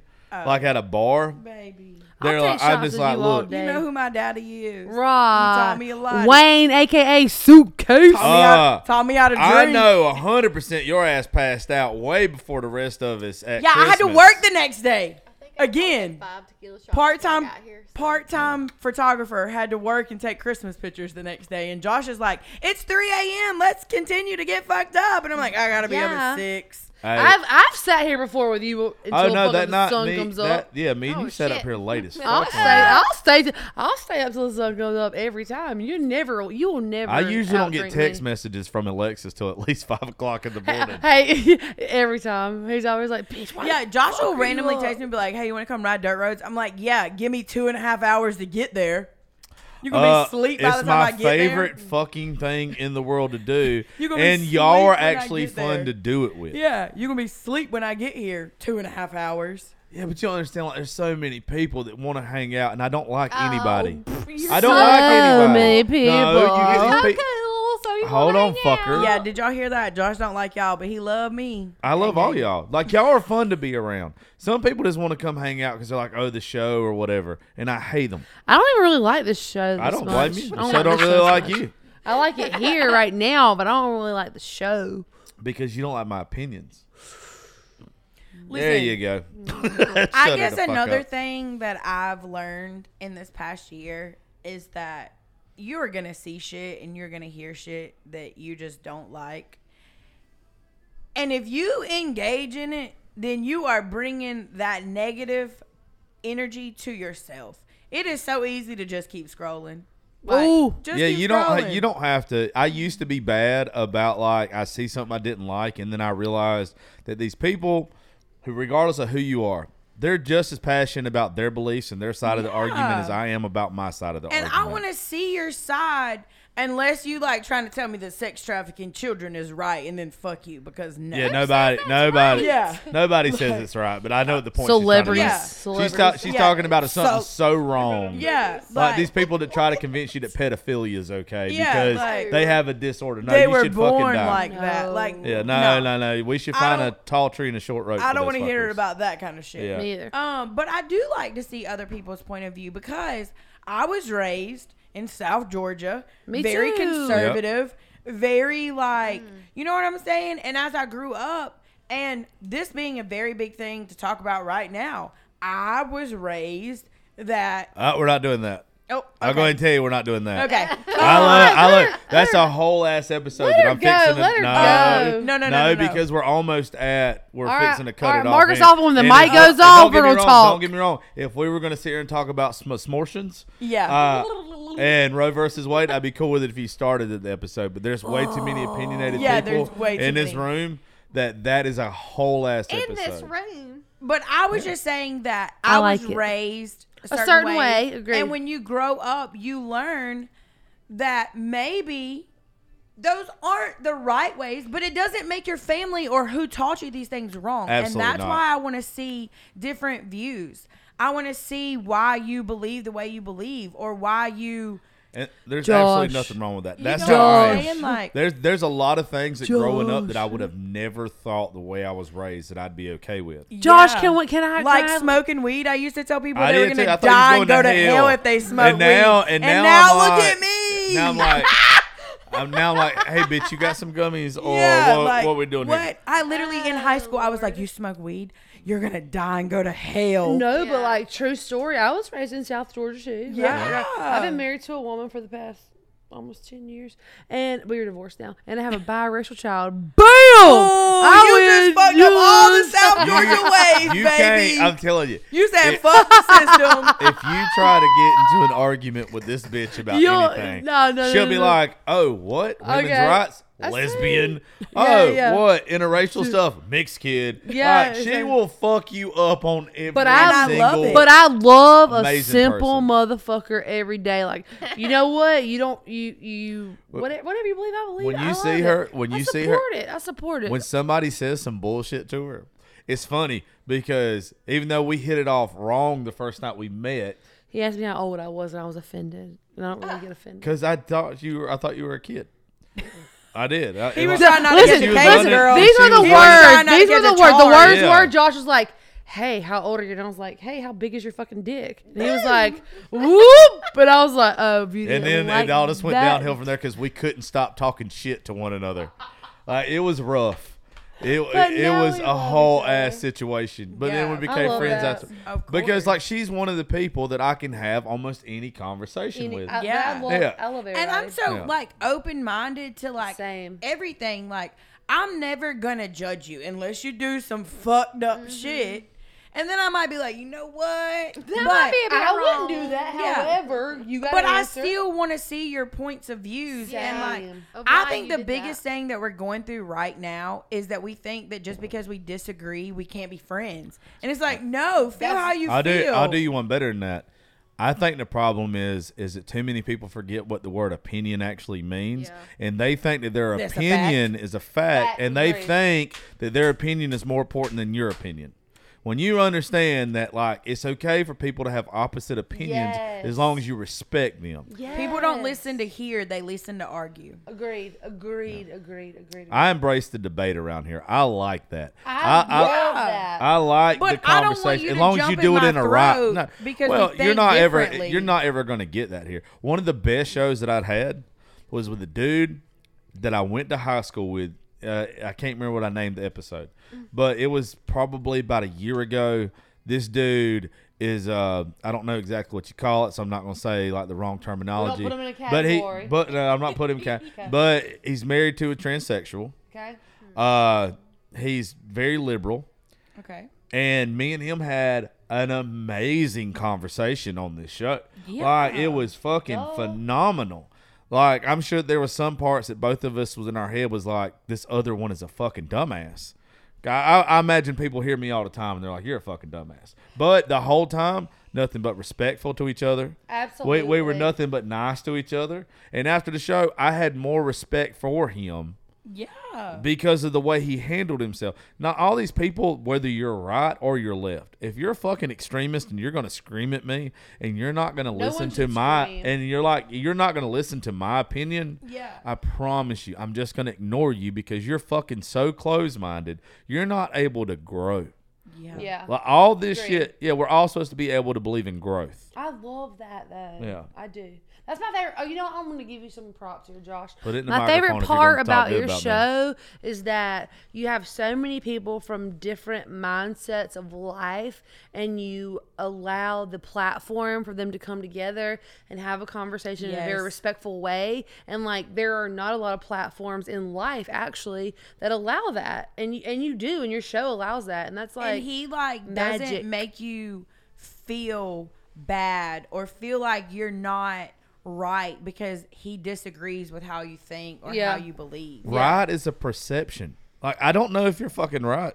at the end I don't of know if I'm fucking wrong. No, but at the end of every single day, you know what happens. You live and you die, and we are all fucking humans, and Yeah. and nobody actually really knows what happens. So let's just like be humans and live in that space. I like the human space. I want to live in a human space, like where we have tolerance. if you for don't everyone. if if we all you think about it you think about the lessons that you were taught growing up if that's the only things that you believe now what would your life look like a Not box, what the fuck is I would be a box. if, if I did and I'm I not, not and I'm not rock. knocking I'm not knocking my family or anything but if I only believed the things that I were taught growing up I would go to hell. I I would I don't want to say I'd go to hell Oh, I would. but I would be closed off to a whole side of this world that I absolutely love And that goes back to me moving to Miami. I it opened me up to so many cultures, so many different People. people. So like I never ate avocados until I moved to Miami. damn. And they put avocados on everything. Everything. yeah. Um, And cilantro. Yes. And so like it was it was very therapeutic for me to open my mind up and see different cultures and to see why people do what they do. And one of my best friends that I told you I was in their wedding, she's Indian. And her family loves me so much, like takes me in. But to see their culture, and so when she got married, it was this whole like traditional Indian wedding. And to see that and to see the differences and to see like why they do what they do, like I love things like that. Same. And I wish like everyone could just just love people. It's free. It's not hard to just Yep. love people. Well, you know, you know, there's one commonality across all religions. What is it? It's love thy neighbor. Yes. That's the only common. if. I cut you, you Yeah. gonna bleed red. and, and and it's also Absolutely. treat others how you want to be treated. yes. Those are the two things. No matter what religion it is, that's literally what you're taught. So in my mind, even though I'm a Christian, there's a lot of things that I don't, I don't think I'm supposed to listen to. I, I'm not the judge, the jury, or the executioner in my mind. Like what I am is I'm supposed to treat you regardless of what your beliefs are or whatever. I'm supposed to treat you how I want to be treated. And, And outside of that, I don't give a fuck. And when we die, and no matter what you believe in, if you go to a higher power or not, I live my life because I know that when I die, if heaven is real, if heaven is not real, It's whatever. real. It is real. I we we, we can feel that it's real. Everybody think heaven's But different for everybody. Heaven is though. different for everybody. But Agreed. when I get there, I'm gonna stand accountable for what I done on earth. I'm not gonna stand accountable for what Josh done Yeah. or what you done or what y'all done. See, I'm that- gonna stand Heart's for what good. that I that done. right that right there is last night I had the conversation with somebody and there's a reason why I'm gonna end up doing like the susmortion episode, the abortion episode in Roe versus Wade. Yeah. Is because I had to talk to this I hope I'm here and for they're that. very and you actually I was actually gonna invite you and Caitlin. Good. Please let me be there. All right, so this is my whole thing to why people are like, "You're a Christian, you can't say." I had to tell a fucking jackass last night. Mm. I was like, "Look, you're too busy worried about everybody else getting to heaven that you're forgetting to take care of your fucking self. Like all I got to worry about is me getting there. Me. Me. So whatever that person's doing, I might not agree with it, but it's not my not job your to get them. It's not my job to get them to heaven. And to come back to Pops, my whole life, he said, You cannot hide from God, so don't hide from Yeah. any person on this earth. If you at the store and the preacher walk in and you got a 12 pack in your hand, buy it because Jesus saw it. Yeah. So why you you know hide? the difference between a Methodist and a Baptist? Methodists go to the next town to drink. A Baptist will shake your hand at the liquor store. Oh God. No, but I love that though. Like Yeah, I love like, like- be who you are. Like Well, it doesn't it. when you get when you actually get that concept because I've caught a lot of shit about promoting the Christian side of the show and some of the stuff, and, And the next one I'm fucked up on or talking shit, and it's like but that's I you. don't have to hide who the No. fuck I am. No. Like if you're uncom, I'm not going to make my life uncomfortable to make yours comfortable. I'm not going to Like, apologize I'm, for I'm who going I to be me. Like I have to answer for my shit at the end of the day. I don't have to answer for your shit. So why the fuck you being nosy? Josh, you're real sexy in those glasses. Just so that you know, I just want to say Am that out loud. That's the point of them. I'm supposed Would to. you do him? Depends on what day.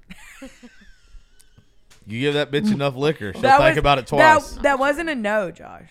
oh my gosh, shut the fuck up. Anyway, Keep all right. going. So keep going with the story. So no, that's it. That's it for this episode. Uh, I just want to thank all y'all for coming. I want you to know If what. you're hurting, please Oh, there you go. I always, didn't know where the fuck he's going. At. Always slide into my DMs. I will be there. I will talk to you, and I will make sure that you know that you are loved because no one should go to sleep and think that no one loves them. absolutely. Thank you so much for like your story was really fucking magical actually. And I will always associate the Braves with Wayne, aka Suitcase, forever in my whole entire life. I swear I won't forget. Cheers, old man. Hey. Well, thank all of y'all. Haley, you got anything else you want you want to say? Not really. No. All right, Haley there you go. said It's suck her dick, so shut up. Fine. All right. Josh, well, thank uh, you for being who you are and allowing this to Josh. happen. uh, will you say that one more time? Because I ain't never heard a woman say that before. Josh, thank you for being who you are and allowing this to happen. See, that is I like that. you want to butter me up? That's how the Turn fuck it you do off. it. Turn the fucking mics off now. I'm done. We're done. Mic check. Uh, there's four women in this world that like me, and they're in this room right now. Reach out, guys. the rest know. of the rest of them are like, "Fuck that guy." Anyway, uh, well, I love you guys. Uh, just remember, you know, with all the shit that uh, all of us have been through with grief and loss and everything, if Love they're is not love. if they're not hurting anymore, they're better off. And you still got a life to live, so don't forget to. Uh, I love each and every one of y'all. Thank y'all for listening to the Josh Terry podcast. I will catch y'all next time.